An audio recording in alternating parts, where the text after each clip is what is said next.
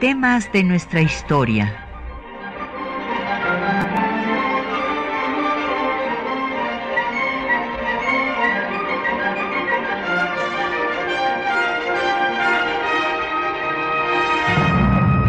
Un espacio que difunde el conocimiento del pasado para comprender nuestro presente. Programa a cargo de la maestra Patricia Galeana.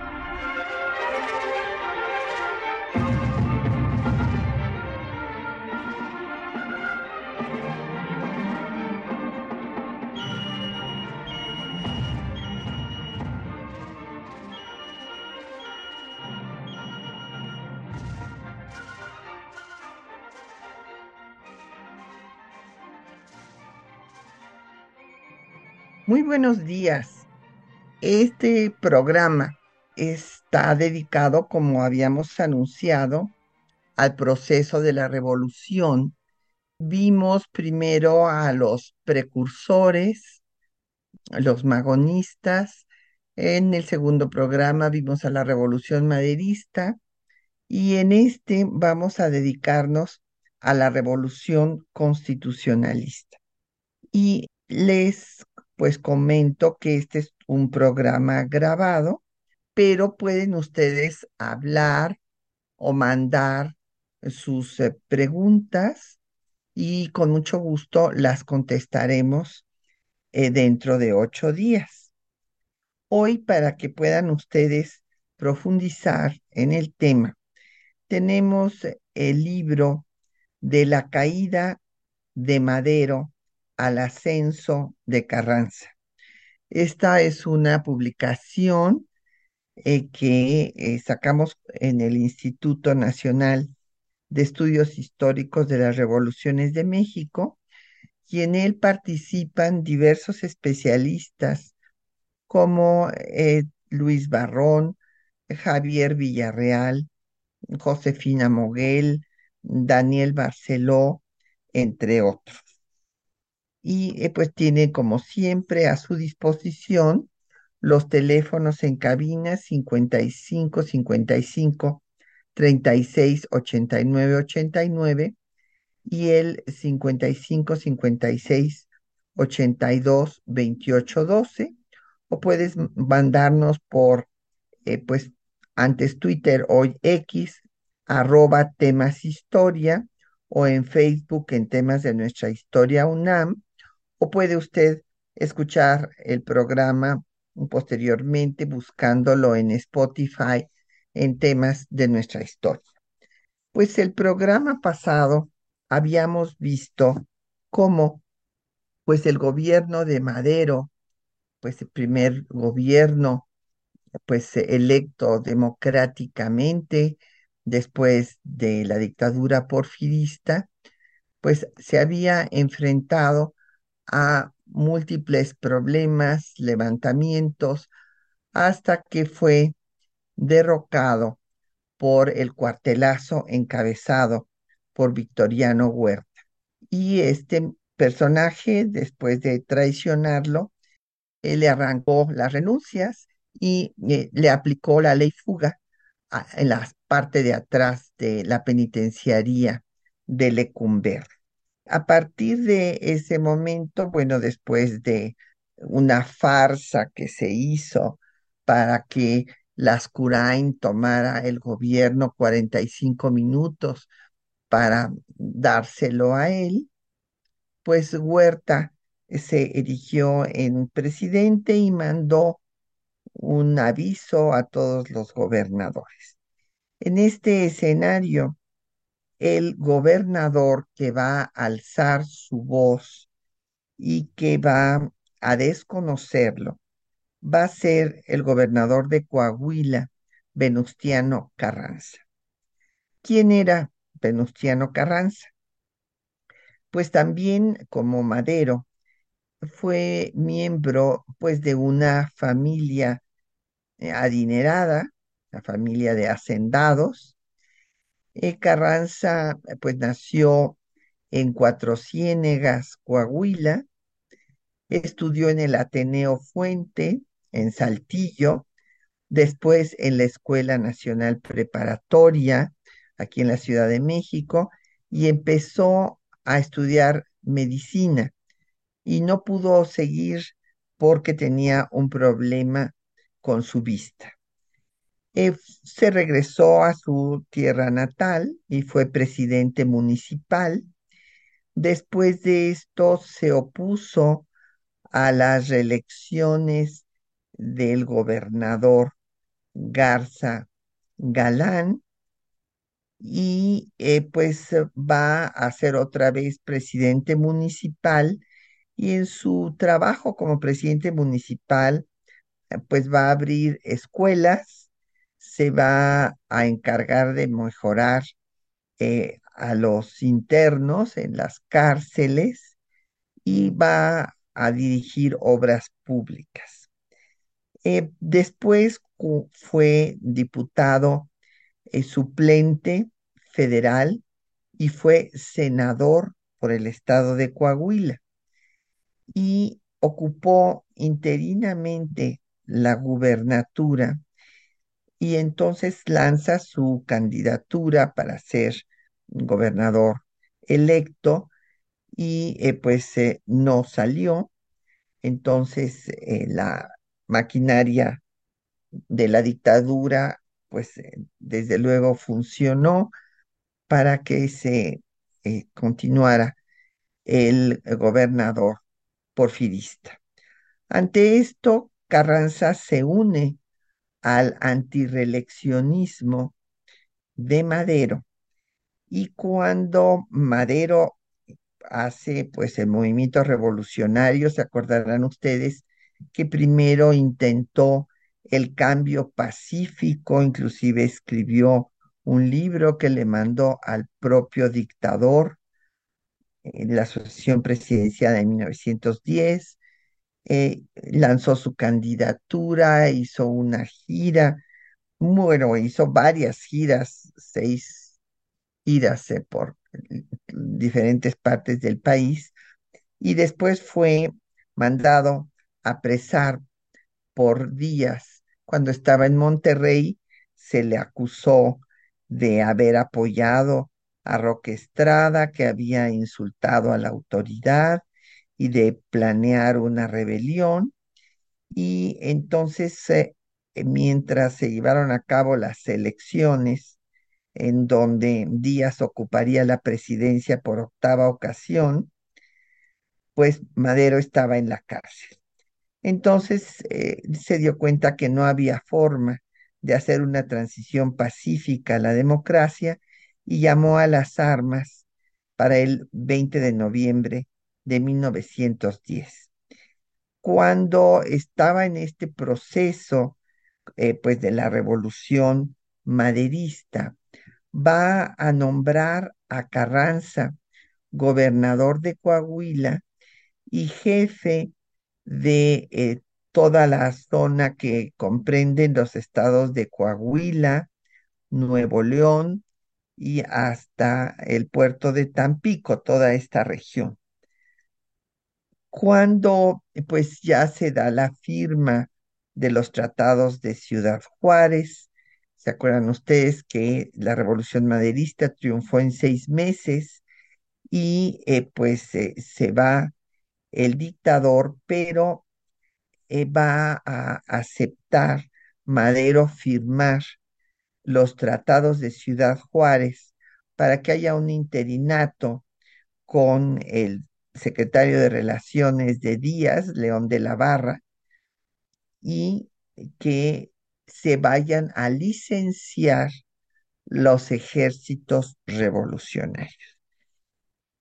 Estos tratados pues a Carranza le parecieron un error. Consideró que pues se había quedado íntegro el aparato del ejército porfirista y vio venir la contrarrevolución. En ese sentido, mandó a Francisco J. Mújica para que viniera a alertar a Madero, porque bueno, pues evidentemente todo el mundo veía venir ya este movimiento contrarrevolucionario, pero bueno, llegó demasiado tarde cuando ya había pasado la decena trágica. Y va Carranza a ser como gobernador de Coahuila el primero en desconocer a Huerta. Vamos a hacer una pausa, vamos a escuchar un poco de música y les hemos seleccionado para esta mañana La cucaracha con el dueto Los pajareros. Déjenme decirles que contra todo lo que creemos los mexicanos de que es una canción nuestra, pues resulta que es una canción folclórica de origen español que se popularizó en la Revolución y que se usó contra el, pues el traidor de Victoriano Huerta cuando da su cuartelazo.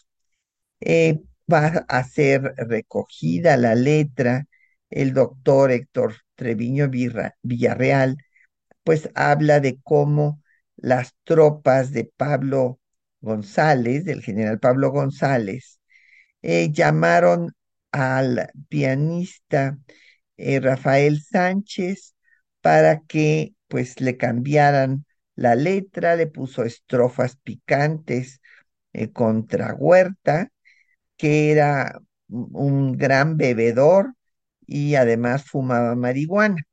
Entonces, escuchemos pues la versión de la cucaracha ya en contra de Huerta.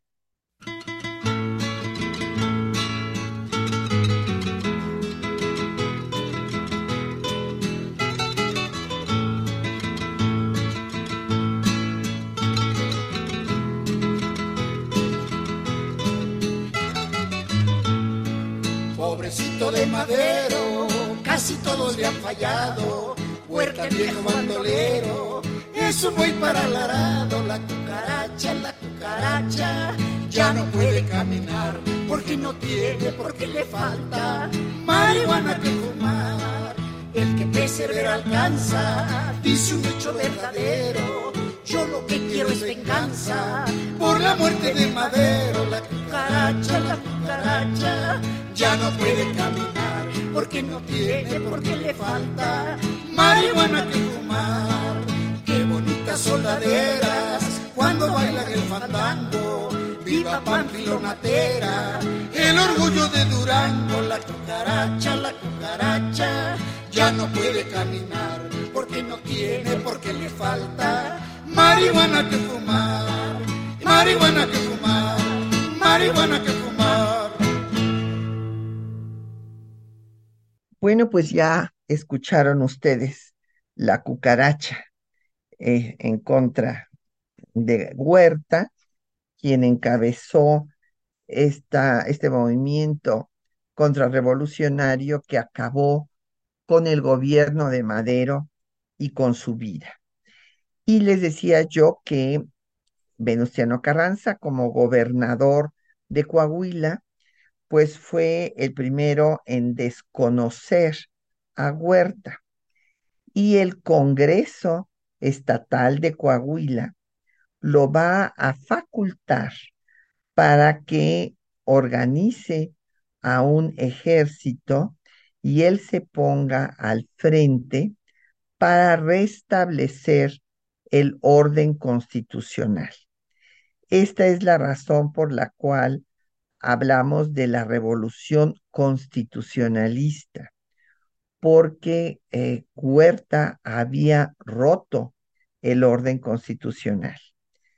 Eh, Carranza se va a poner pues al frente como primer jefe del ejército constitucionalista y va a lanzar su plan de acción, que se llama el Plan de Guadalupe, en donde pues se desconoce a Huerta y desde luego a todos los poderes que han aceptado a este nuevo dictador, así como a los gobernadores, y al triunfo del movimiento se harán elecciones es importante señalar que ahí estaban, por ejemplo, Francisco J. Mújica en pues la pequeña casa, porque realmente no, no era una hacienda donde se hizo el plan de Guadalupe, sino una pequeña casa en donde pues Mújica le eh, hizo ver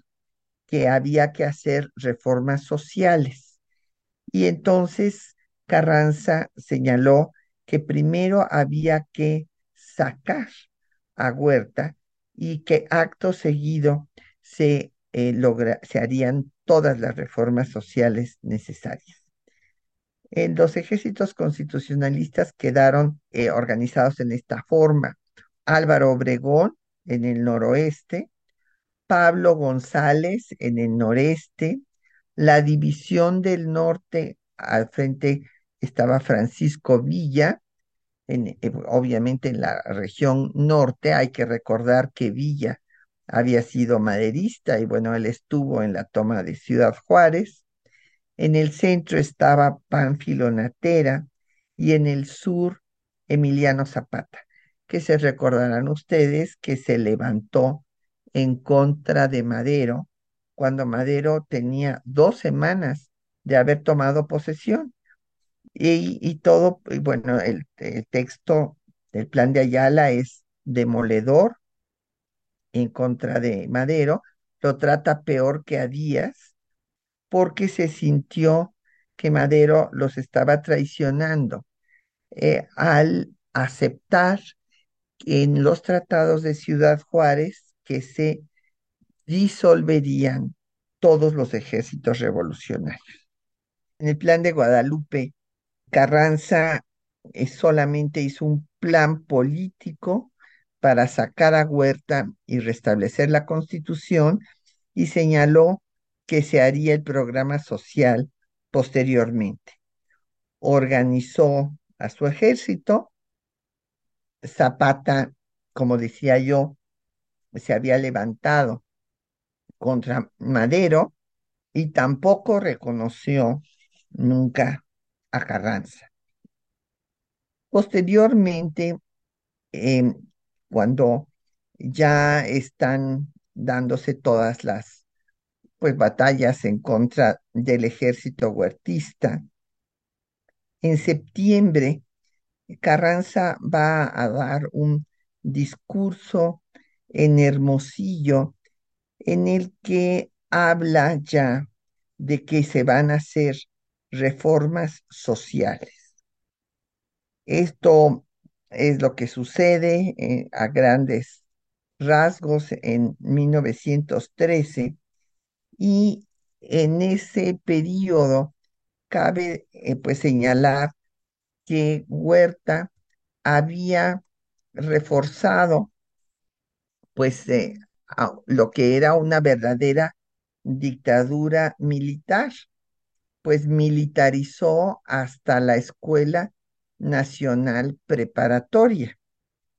Eh, cabe señalar que primero el cuerpo diplomático lo había reconocido y que inclusive, pero Estados Unidos, pero como viene el cambio, Woodrow Wilson eh, quita a Henry Lane Wilson y va ya a quitarle su reconocimiento a Huerta e incluso va a decretar un bloqueo económico. Pero Huerta cuenta con el apoyo de, obviamente, todos los porfiristas, de la iglesia, que inclusive lanza las campanas al vuelo y hace tedeums, como cuando le daban la bienvenida a los franceses y la clase alta. En este escenario van a venir las represiones y los asesinatos a eh, pues legisladores que se opondrán a sus medidas, como fue el encarcelamiento de obreros detenidos en la primera celebración del primero de mayo y manda asesinar a Serapio Rendón.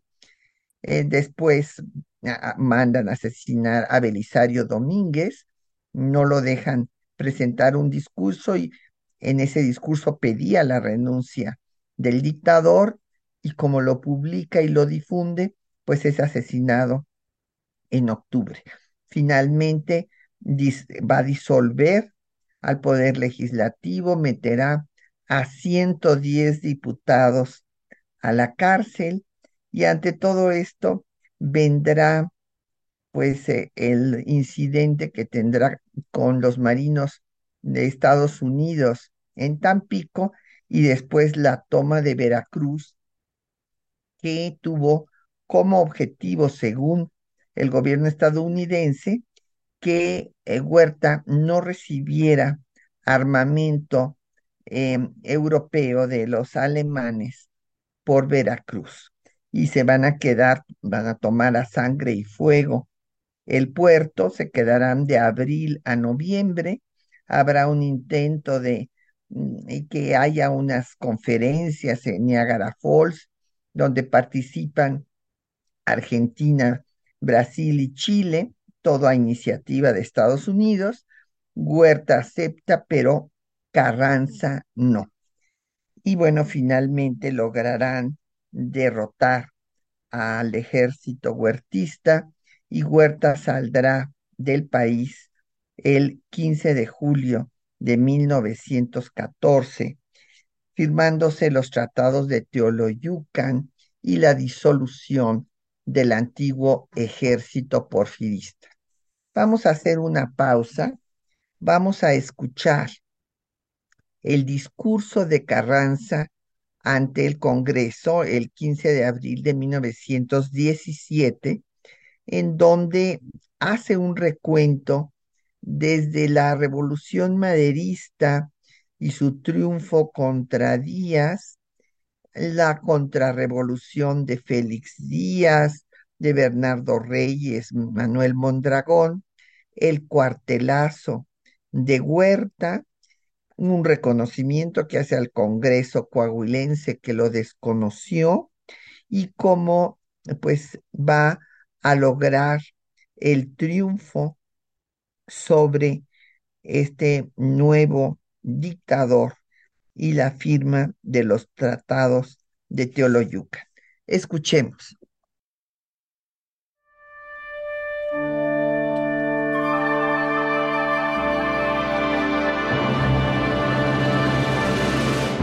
En su discurso de apertura a las sesiones extraordinarias del Congreso, el 15 de abril de 1917, Venustiano Carranza hizo un recorrido por la Revolución Constitucionalista.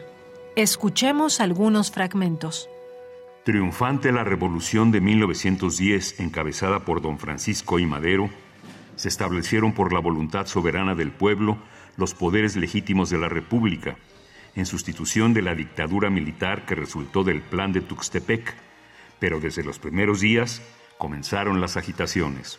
La rebelión tenía pues que surgir fatalmente el domingo 9 de febrero de 1913, en que la Escuela de Aspirantes y algunos cuerpos del Ejército Federal, sustraídos al deber por el general Félix Díaz y de los generales Bernardo Reyes y Manuel Mondragón, se levantaron abiertamente en armas. Así fue como el general Victoriano Huerta, a quien se confió en mala hora la defensa de las instituciones y el apoyo de los poderes federales, usurpó el poder supremo del país la tarde del día 18 del mismo mes de febrero, reduciendo a prisión al presidente de la República, al vicepresidente y a los miembros del gabinete. Es el momento de consignar aquí el más cumplido elogio a los diputados de la legislatura de Coahuila, pues el 19 de febrero se expidió el decreto en el que se desconoció al general Victoriano Huerta en su carácter de jefe del Poder Ejecutivo de la República y se concedieron al Ejecutivo del Estado facultades extraordinarias para que procediera a levantar fuerzas a fin de coadyuvar al sostenimiento del orden constitucional. De todos es conocido que el general Huerta, queriendo dar apariencia legal a la usurpación, obligó por la fuerza al presidente y vicepresidente de la República a hacer dimisión de sus altos cargos, para que, nombrado el mismo secretario de Gobernación por el ministro de Relaciones, que en sustitución del señor presidente constitucional asumió la presidencia de la República, recayese ésta en él por la inmediata renuncia de aquel funcionario. Este procedimiento no podía legitimar ni por un instante la usurpación, sobre todo cuando pocos días después fueron asesinados con escándalo del mundo entero los señores Madero y Pino Suárez. El Plan de Guadalupe del 26 de marzo de 1913 fue el grito de guerra contra la iniquidad triunfante. Resuelta la lucha, el gobierno de mi cargo tenía dos grandes objetos que atender. Uno, la organización de los servicios públicos y el otro, organizar el ejército constitucionalista. La medida de mayor importancia fue el decreto de 17 de octubre de 1913, en el que se dio organización al gobierno constitucionalista determinando el número de secretarías de Estado. Para realizar el segundo de los objetos, la primera jefatura expidió con fecha 20 de abril de 1913 un decreto llamando a los generales, jefes y oficiales del Ejército Libertador y Ejército Federal para que se incorporasen al Ejército Constitucionalista. Con el mismo fin, se expidió el decreto de 14 de mayo de 1913 que puso en vigor la ley de 25 de enero de 1862 para juzgar al general Victoriano Huerta y a sus cómplices y castigar a los que atentaren contra la independencia y seguridad de la nación.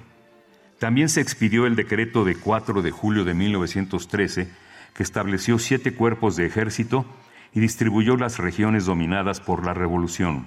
Después de haber logrado dominar a las huestes huertistas, obligado a salir fuera del país a los principales responsables de los crímenes de febrero de 1913 y de haber obtenido la rendición incondicional del Ejército Federal, conforme a los tratados de Teoloyucan, se ocupó al fin la Ciudad de México y con ese motivo y en cumplimiento de lo dispuesto por el artículo 39 del Plan de Guadalupe, se expidió el decreto de 20 de agosto de 1914 en el que se dispuso que desde esa fecha el primer jefe del ejército constitucionalista se haría cargo del poder ejecutivo de la nación.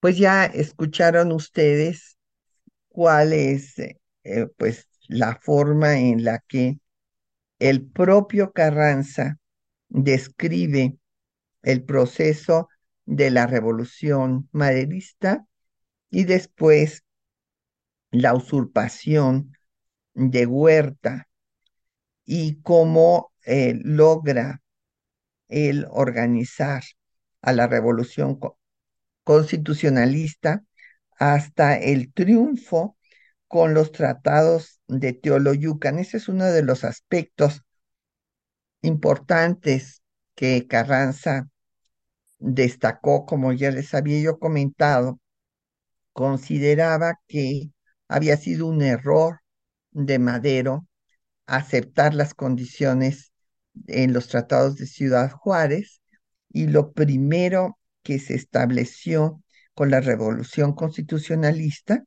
fue que se desaparecía el antiguo ejército porfirista en los tratados de Teoloyuca. Después de esto empieza otra etapa de eh, la revolución.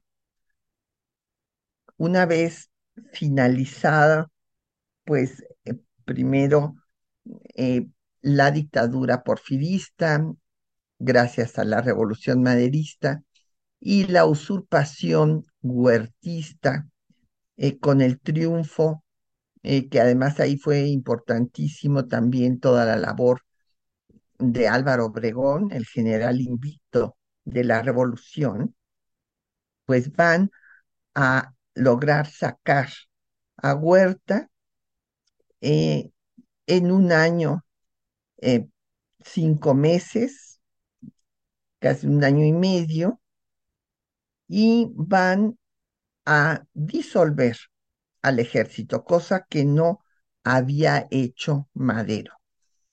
Madero, como recordarán, era un hombre de ideas pacifistas que consideraba que las revoluciones dejaban dictaduras militares y por eso quería la pacificación lo más rápido que se pudiera.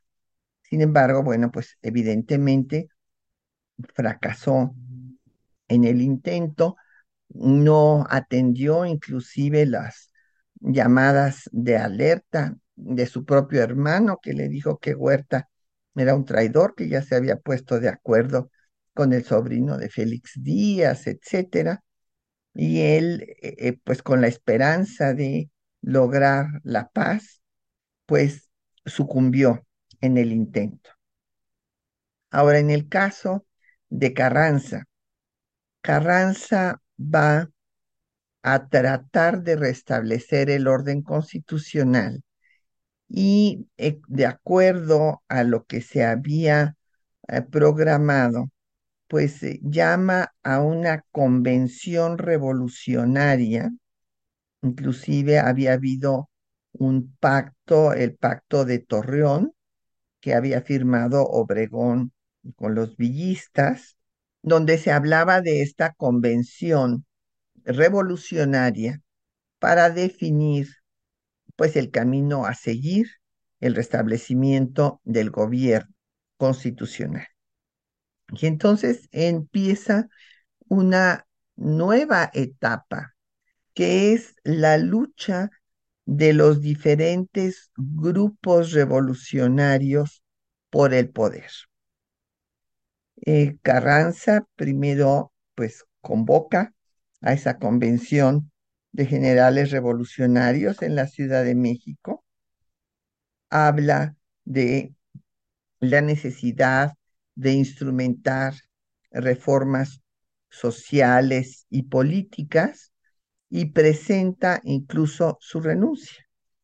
Pero en ese momento eh, los eh, militares no se la aceptan. Y digo los militares porque hubo una gran discusión en la que los generales revolucionarios excluyeron de la convención a los civiles, lo cual pues fue muy cuestionado, por ejemplo, Luis Cabrera y otros habían escrito documentos muy importantes para la revolución y consideraban que habían luchado pues a través de sus escritos en la revolución y que por lo tanto tendrían que participar en la convención. Pero los militares habían dicho que ellos habían arriesgado su vida en el campo de batalla y por lo tanto eran los únicos que deberían de estar en la convención revolucionaria. En este escenario, pues no le aceptan la renuncia a Carranza, pero eh, deciden trasladarse a Aguascalientes porque no habían ido a la Ciudad de México los villistas. Entonces, para cumplir con el pacto de Torreón, pues se van a Aguascalientes como un lugar neutral para que ahí se incorporen eh, los villistas y se pueda continuar con la convención. Pero he aquí que cuando se reúne la convención, pues se declara soberana y desconoce a Carranza. Entonces, pues se le pide que deje de ser ya el, no solo el jefe que era del ejército constitucionalista, sino que era un presidente provisional y Carranza les escribe diciéndoles que eh, ponía tres condiciones para dejar el poder. Uno, que se estableciera un gobierno preconstitucional que realizara las reformas sociales necesarias y que renunciaran Villa y Zapata. Como pues esto no se va a dar porque pues van a cesar a Carranza y a Villa en un momento dado, pero después que ponen a Eulalio Gutiérrez de presidente, Eulalio Gutiérrez designa a Villa como jefe del ejército de la convención. Eh, esto va, a ser un proceso muy eh, conflictivo, de muchos cambios, o sea, Eulalio Gutiérrez solamente estará 20 días en el gobierno, Desde luego Carranza desconoce las decisiones de la convención, se va a Veracruz, otro tanto hace Obregón, llegan eh, pues los villistas y los zapatistas en diciembre de ese año de 14 y tiene lugar el pacto de Xochimilco, es cuando se sacan en la fotografía ahí en Palacio Nacional, pero después, pues Villa se va para el norte, Zapata para el sur y empezará pues a ver eh, toda esta situación eh, caótica en la que entraban y salían los ejércitos de las diferentes poblaciones, incluso de aquí de la Ciudad de México. Vamos a hacer una pausa para escuchar música y eh, como lo dedicamos a la Revolución Constitucionalista, pues vamos a escuchar el corrido de Venustiano Carranza, primer jefe de las fuerzas constitucionalistas, así se llama este corrido. Es su autor eh, se apellida Vallejo y estuvo recogido el texto eh, por Armando de María y Campos en el libro La Revolución Mexicana a través de sus corridos populares. Está interpretada por Mili Bermejo, que compositora argentina, hija de Guillermo Bermejo, eh, que era mexicano y fundador del trío Calaveras. Escuchemos.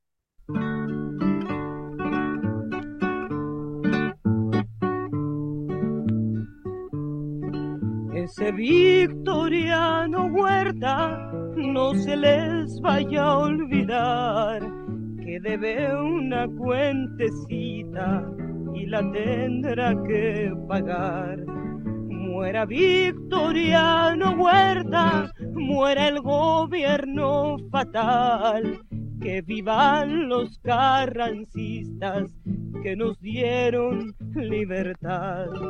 Don Venustiano Carranza tiene palabra de rey, que ha tomado muchas plazas y también a Monterrey. Don Venustiano Carranza reclama ser presidente y por eso cada día se le recarga más gente de Monterrey a Laredo y de Lerdo hasta Torreón se echaron los carrancistas toda la federación. Y también en el saltillo comenzaron a pelear hasta que fueron venciendo a la hermosa capital. Puerta ya tiró las trancas, se salió por un corral cuando supo que Carranza tomaría la capital. Ese victoriano Huerta es un vil y traicionero que asesinó al presidente por interés del dinero. La sangre que es derramada por montes y serranías, es por el traidor de Huerta, Mondragón y Félix Díaz. Ahora sí, señor Carranza, hasta aquí puso una raya pa' que no corra más sangre en los campos de batalla. De ustedes ya me despido y en Dios pongo mi esperanza. Viva Francisco y Madero y Venustiano Carranza. En este escenario, después ya de haber escuchado el corrido de Carranza, pues regresemos a este periodo que fue el más prolongado y el más sangriento de la revolución, cuando los diferentes grupos revolucionarios eh, pues se enfrascan en esta lucha por el poder. En eh, diciembre de 1914, Carranza va a dar una serie de adiciones al plan de Guadalupe en Veracruz, en donde establece, bueno, pues de hecho, todas las demandas que tenían tanto zapatistas como villistas, están, eh, pues, eh, retoma, de hecho, les quita esas banderas, eh, puesto que habla de que se va a dar una ley agraria para favorecer a la pequeña propiedad, acabar con los latifundios, restituir a las tierras que se le han quitado a los pueblos, hacer leyes equitativas para el pago de impuestos, mejorar la situación del proletariado, establecer la libertad municipal, eh, revisar la ley del matrimonio, pues creará después la ley del divorcio, porque ya con las leyes de reforma de Juárez se había establecido la separación de cuerpos, pero no se disolvía el vínculo matrimonial, o sea, no se podían volver a casar. Y esto es lo que se va a hacer en la ley del divorcio. Y desde luego incorpora lo que había sido el origen del Club Liberal Ponciano Arriaga, o sea, el estricto cumplimiento de las leyes de reforma, una administración de justicia efectiva, que se iba a legislar para proteger los recursos naturales, desde luego la vigencia de la Constitución de 1857 y la igualdad ante la ley. Y eh, pues todo esto va a empezar a, dar estas leyes. Eh, se dará eh, la ley agraria, se declararán nulas, esto será ya en enero de 1915, se declaran nulas las enajenaciones de tierra, se dota de ejidos y se crea la comisión agraria. También eh, se da legislación obrera aboliendo las tierras, perdón, las tiendas de raya y se suprime, eh, se cierra la, la, cárcel de San Juan de Ulúa. Eh, por otra parte, Obregón pues va a pactar con la Casa del Obrero Mundial y se van a formar los batallones rojos de los trabajadores que se unen al ejército obregonista que va a vencer a Villa en las batallas de Celaya de abril de 1915. Eh, en ese escenario, Estados Unidos reconoce a Carranza como gobierno de facto y esto va pues a molestar terriblemente a Villa que ataca Columbus, pues eh, con casi eh, esto pues, provocaba una guerra entre Estados Unidos y México y lo que va a hacer el gobierno estadounidense es montar la, mandar a la expedición punitiva para eh, pues aprender a Villa. Desde luego con esto pues estaba violando la soberanía nacional.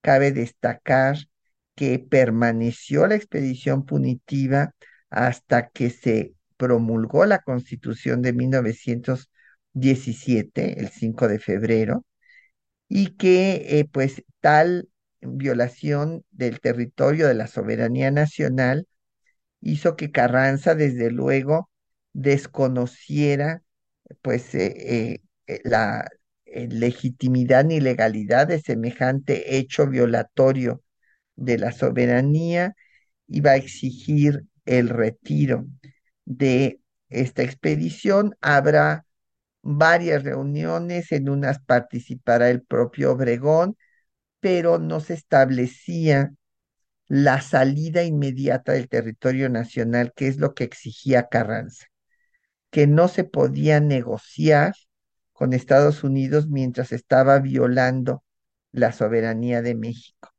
Y bueno, pues finalmente esto tarda, hay varias reuniones, como les digo, hasta que saldrá cuando se promulga la Constitución.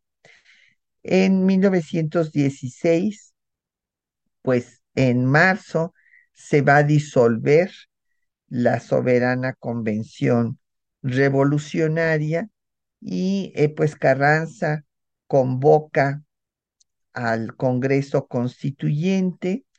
Eh, las sesiones eh, iniciarán en noviembre de 1916 y la constitución que nos rige se promulgará el 5 de febrero de 1917. Después de esto, pues se convoca a elecciones y en ese momento es cuando eh, Carranza va a ser electo presidente constitucional, cosa que va a pues distanciar a Obregón, que primero era secretario de guerra, pero luego decide irse a Sonora y eh, pues finalmente cuando venga la sucesión presidencial, pues eh, Carranza eh, coincidía con Benito Juárez y así lo externó en diferentes correspondencias, y se oponía a que llegaran al poder otra vez los militares. Y entonces quería que eh, siguiera eh, pues en la presidencia después de él un civil y su candidato pues era Ignacio Bonillas, que era el embajador de México en Estados Unidos, pero pues era desconocido aquí en México, inclusive le pusieron el sobrenombre de Flor de Té, ya ustedes imaginarán que con esto pues no, tenía la menor simpatía. Y eh, por otra parte, los militares que habían dado el triunfo a la revolución constitucionalista, pues querían tener el poder. Y desde luego Obregón, pues eh, fue eh, propuesto por el Partido Laboralista. Él había eh, eh, pues, tenía un pacto, como ya sabíamos, con la Casa del Obrero Mundial y Pablo González fue también, lanzó pues su candidatura, también fue aspirante a la presidencia por el Partido Progresista. Carranza se rehuyó, rehusó a, a aceptar semejantes candidaturas y ante esto vino el levantamiento de Adolfo de la Huerta con el plan de Agua Prieta, desconociendo a Carranza y eh, pues se unen todos los sonorenses, calles, ahí está también Francisco Serrano, eh, gobernadores de Michoacán como Ortiz Rubio, Enrique Estrada de Zacatecas, y en 1920, en mayo, pues Carranza sale nuevamente pretendiendo llegar a Veracruz, pero pues va a ser atacado por Jesús Guajardo y engañado después por Rodolfo Herrero, y finalmente pues van a matarlo en Tlaxcalaltongo. Pues con esto acabamos eh, y ya veremos que, bueno, pues hay una cantidad de eh, de muertes, ¿verdad? Murió Madero eh, y también murió Carranza en esta forma, sin pues lograr su objetivo de que un civil continuara en la presidencia.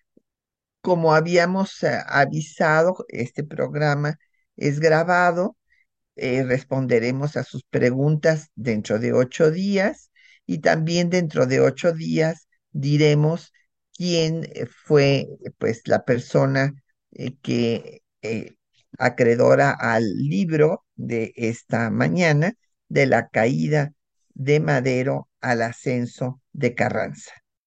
Le agradecemos a nuestros compañeros que hacen posible este programa en las voces de la cápsula de los textos.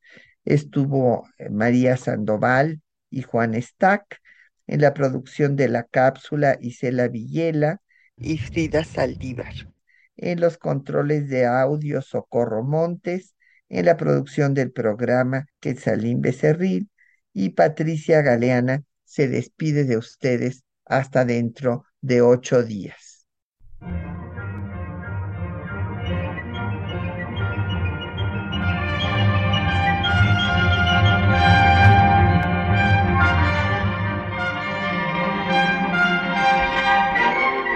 Temas de nuestra historia.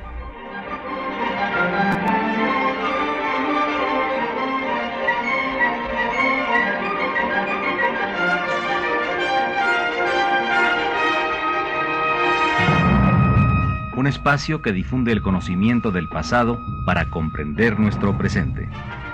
Programa a cargo de la maestra Patricia Galeana.